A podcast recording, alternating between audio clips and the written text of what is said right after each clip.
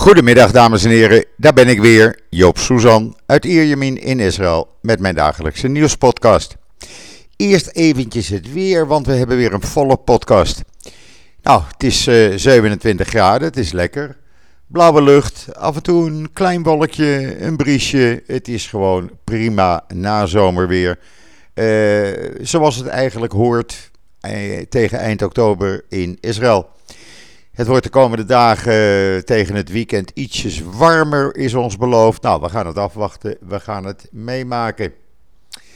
Ja, en dan uh, gisteren uh, was de herdenking, zoals ik u zei in de podcast van gisteren, van Yitzhak Rabin. Die 26 jaar geleden werd vermoord door een rechtsextremistische Israëli. En ja, dan krijg je allerlei uh, uh, verhalen natuurlijk. Maar het meeste wat opviel was bijvoorbeeld een verhaal van de vroegere directeur van het Prime Minister's Office van Rabin. Die zei in een radio-interview, wat later ook op televisie werd uitgezonden, dat uh, Netanyahu uh, weigerde zich weigerde om bij uh, de herdenking aanwezig te zijn, omdat hij zich schaamde, volgens Simon Chavez, de directeur, om aanwezig te zijn, omdat hij weet dat het publiek weet dat hij erbij betrokken was, weliswaar van afstand, maar toch. hij was bij die, ja, moet je zeggen, demonstraties uh, waar de hele boel werd opgejut 26 jaar geleden, een paar weken voordat Rabin werd vermoord. En waar Rabin uh, bijvoorbeeld werd uh, afgebeeld in een nazi-uniform. ja, dat soort verhalen komen dan naar buiten. En het is eigenlijk wat heel het land weet. En zegt Chavez, Netanyahu heeft nooit zijn excuses aangeboden of om vergeving gevraagd. Uh, Netanyahu was in die tijd hoofd van de oppositie en leider van de Likud.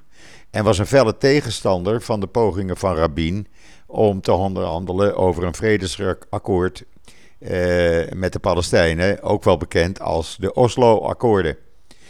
In de Knesset zei uh, uh, Lapid, de minister van Buitenlandse Zaken, heel openlijk dat de afstammelingen, tussen aanhalingstekens, van de toenmalige extremisten nu in de Knesset zitten. En wat gebeurde er?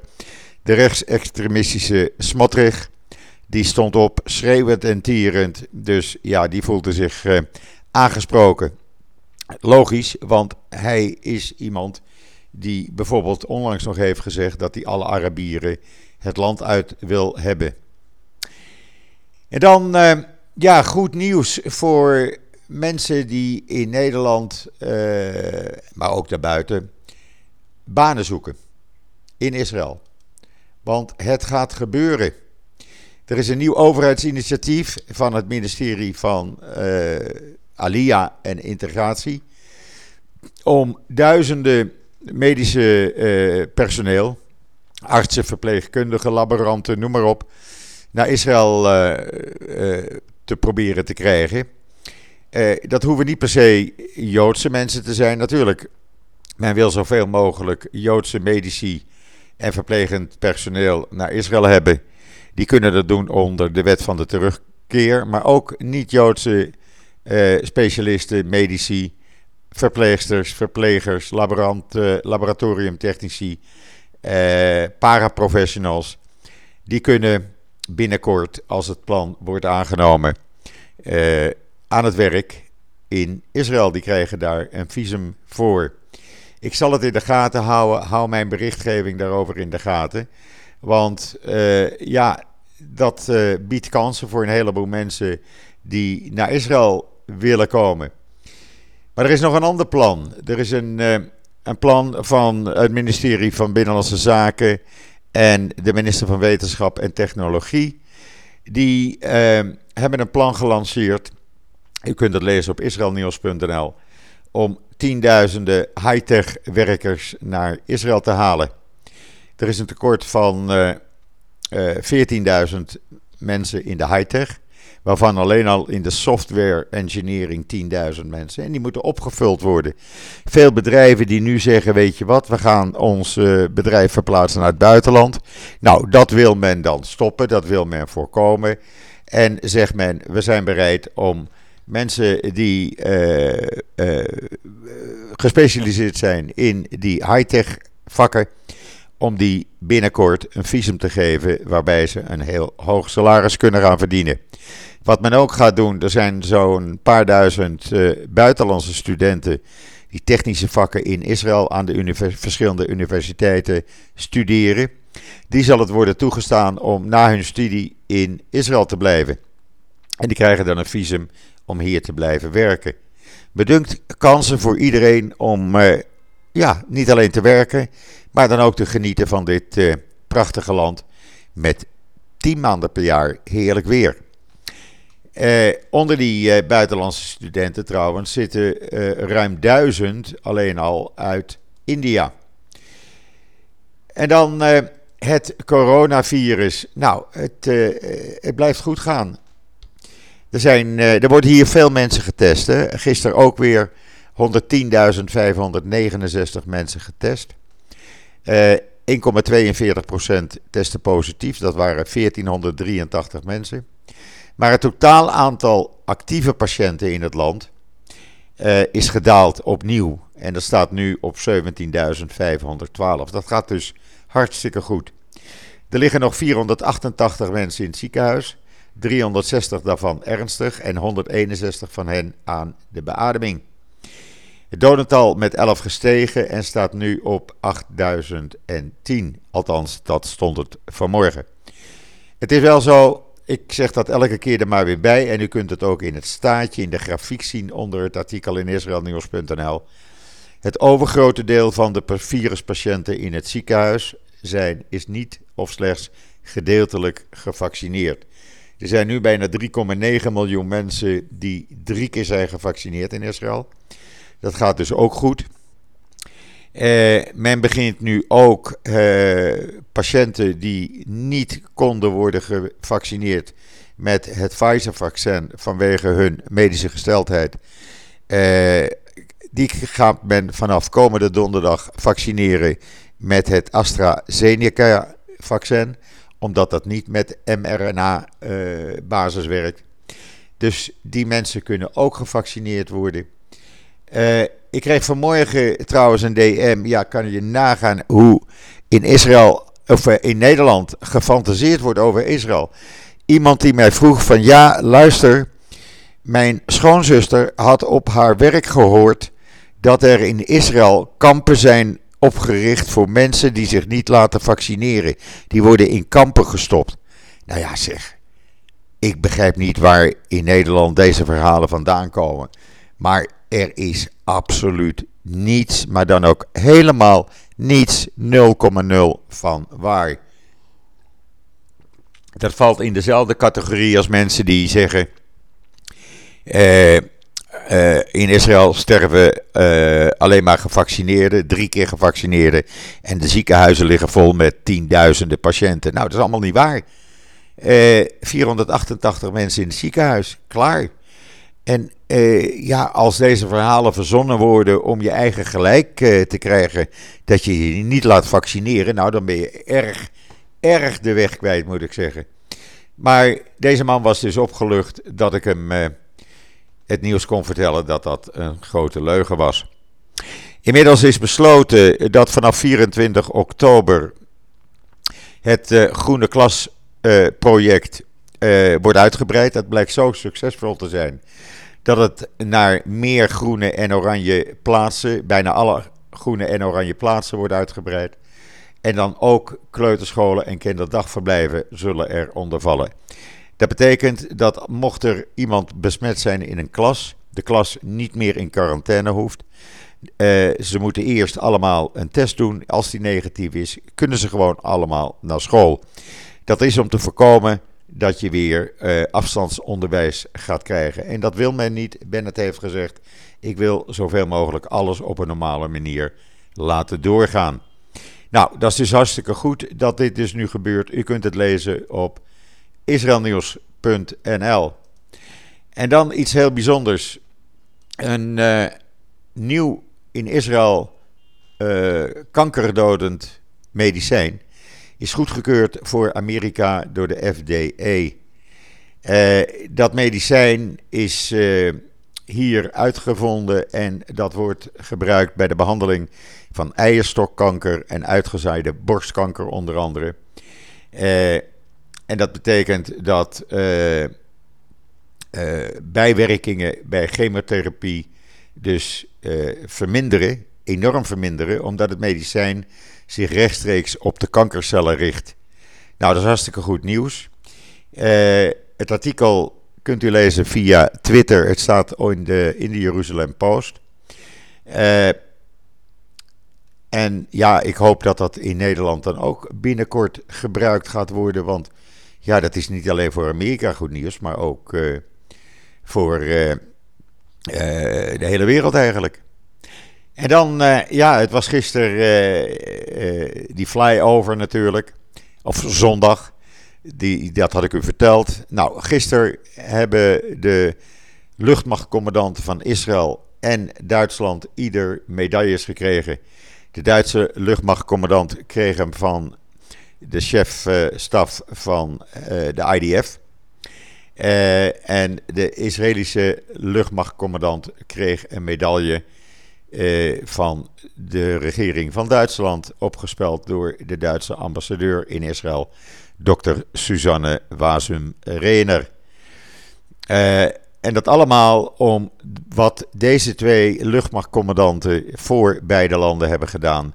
Voor zeg maar ja, uh, het samenwerken met de IDF. Het promoten van Israël. Israël heeft een flyover gehad een aantal maanden geleden over het Olympisch dorp. Ter nagedachtenis aan de twaalf vermoorde Israëlische sporters. En er wordt op een enorme manier samengewerkt. U kunt het hele verhaal met alle foto's uitgebreid lezen in Israël Nieuws. Ik vind het prachtig. Uh, Duitsland en Israël, het zijn twee uitstekende maatjes, om het zo maar eens te zeggen. Ja, en dan zijn er opnieuw drie mensen gearresteerd uit die secte van uh, die rabbijn Berland. U weet wel, die rabbijn die uh, uh, allerlei seksuele misdaden had gedaan en onder andere naar Nederland was gevlucht een aantal jaren geleden. er zijn er weer drie opgepakt. Er waren er al drie opgepakt wegens moorden in de jaren 80 en 90. Minstens twee moorden. En een van de opgepakte die van, is een zoon van een oud-minister. De naam is nog niet bekend, maar dat zal niet zo lang duren in Israël. Uh, de media kennende. En de ander is de echtgenoot van de vrouw die eerder was opgepakt. Die als uh, lokaas de, een van de slachtoffers moest verleiden. ja, het is mooi dat die oude zaken dan worden opgelost op deze manier. Er worden nog meer arrestaties verwacht. En men kijkt nu of deze rabbijn Berland, de, de, de leider van die secte, ook bij uh, deze moorden en verdwijningen betrokken was. Want dat zou zomaar kunnen. Ja, dan hadden we vanmorgen een bizar, echt een bizar ongeluk in Israël uh, met een luchtballon. Uh, de video en de foto's kunt u zien op israelnieuws.nl. Wat is er gebeurd? Er steeg een luchtballon op in de Israël-vallei, dat ligt boven Afula. Uh, half uurtje ten noorden van mij. En een van de bemanningsleden, er waren 13 passagiers en drie bemanningsleden, waaronder een piloot. En een van die bemanningsleden, een 28-jarige uh, man, Yogev Cohen, die, hield zich, die stond buiten aan de mand te werken. Wat hij daar deed, weet niemand, want dat was niet nodig. Op het moment dat de ballon opsteeg. En toen de kapitein, de piloot, in de gaten kreeg dat hij daar uh, hing, zei hij: Laat je vallen, want we zijn, er pas, uh, we zijn nog niet eens 10 meter hoog. Laat je vallen. Nee, zegt hij. Ik hou me wel vast, dat komt wel goed, zet hem maar aan de grond. Ja, en toen viel hij van een hoogte van 45 of 50 meter op de snelweg, route, snelweg nummer 60. En ja, viel op een auto en was ter plekke dood. Het is een heel bizar ongeluk, wat eigenlijk nooit eerder is voorgekomen. U kunt het zien op uh, israelnieuws.nl, ook de video. Weliswaar in het Hebreeuws, maar uh, de beelden zeggen genoeg. En dan het Israëlische bedrijf Fiverr. Die lanceert een business fellowship voor zwarte ondernemers. Uh, dan met name in Amerika, maar het zal later waarschijnlijk ook in Europese landen gaan plaatsvinden. Het is een uh, accelerator om zwarte ondernemers te helpen met hun, het lanceren van hun bedrijf. Uh, Fiverr is een bedrijf eh, die werkt ongeacht iemands ras, ongeacht religie, achtergrond, kleur, wat dan ook. Uh, willen mensen gewoon die een bedrijf beginnen, of ervan dromen een bedrijf te, te beginnen, de kans geven om dat ook te doen. En ze helpen daarmee. En ze beginnen met name nu in de, uh, ja, zeg maar de, de zwarte gemeenschappen in Amerika.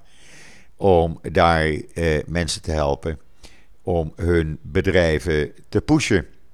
Er zijn uh, vijf bedrijven die inmiddels worden gepusht. Dat is een mobiel een, een bedrijf wat een app heeft ontwikkeld voor kunstadviseurs. Uh, het is een uh, ambachtelijk cateringbedrijf voor taarten. Het is een bedrijf dat niet-technische mensen in staat stelt mobiele of apps te bouwen. dan is er nog een bedrijf wat een kaartspel heeft ontwikkeld om de gemeenschapsbanden tussen zwarte vrouwen te bevorderen. En er is een bedrijf die een luxe dameschoenmerk heeft ontwikkeld. En uh, ja, die wil uh, meer van, dat unieke, uh, van die unieke schoenen gaan ontwikkelen. elk van die bedrijven heeft inmiddels 24.000 dollar van Fiverr gekregen voor financiering. En ja, ik vind dat een, een buitengewoon interessante en hele goede ontwikkeling. En dan is er een Israëlisch bedrijf die wil de landbouw digitaliseren. Die zegt. Uh, het mag dan wel uh, het beeld zijn in de wereld van een ruige Israëlische boer. die voor de velden zorgt.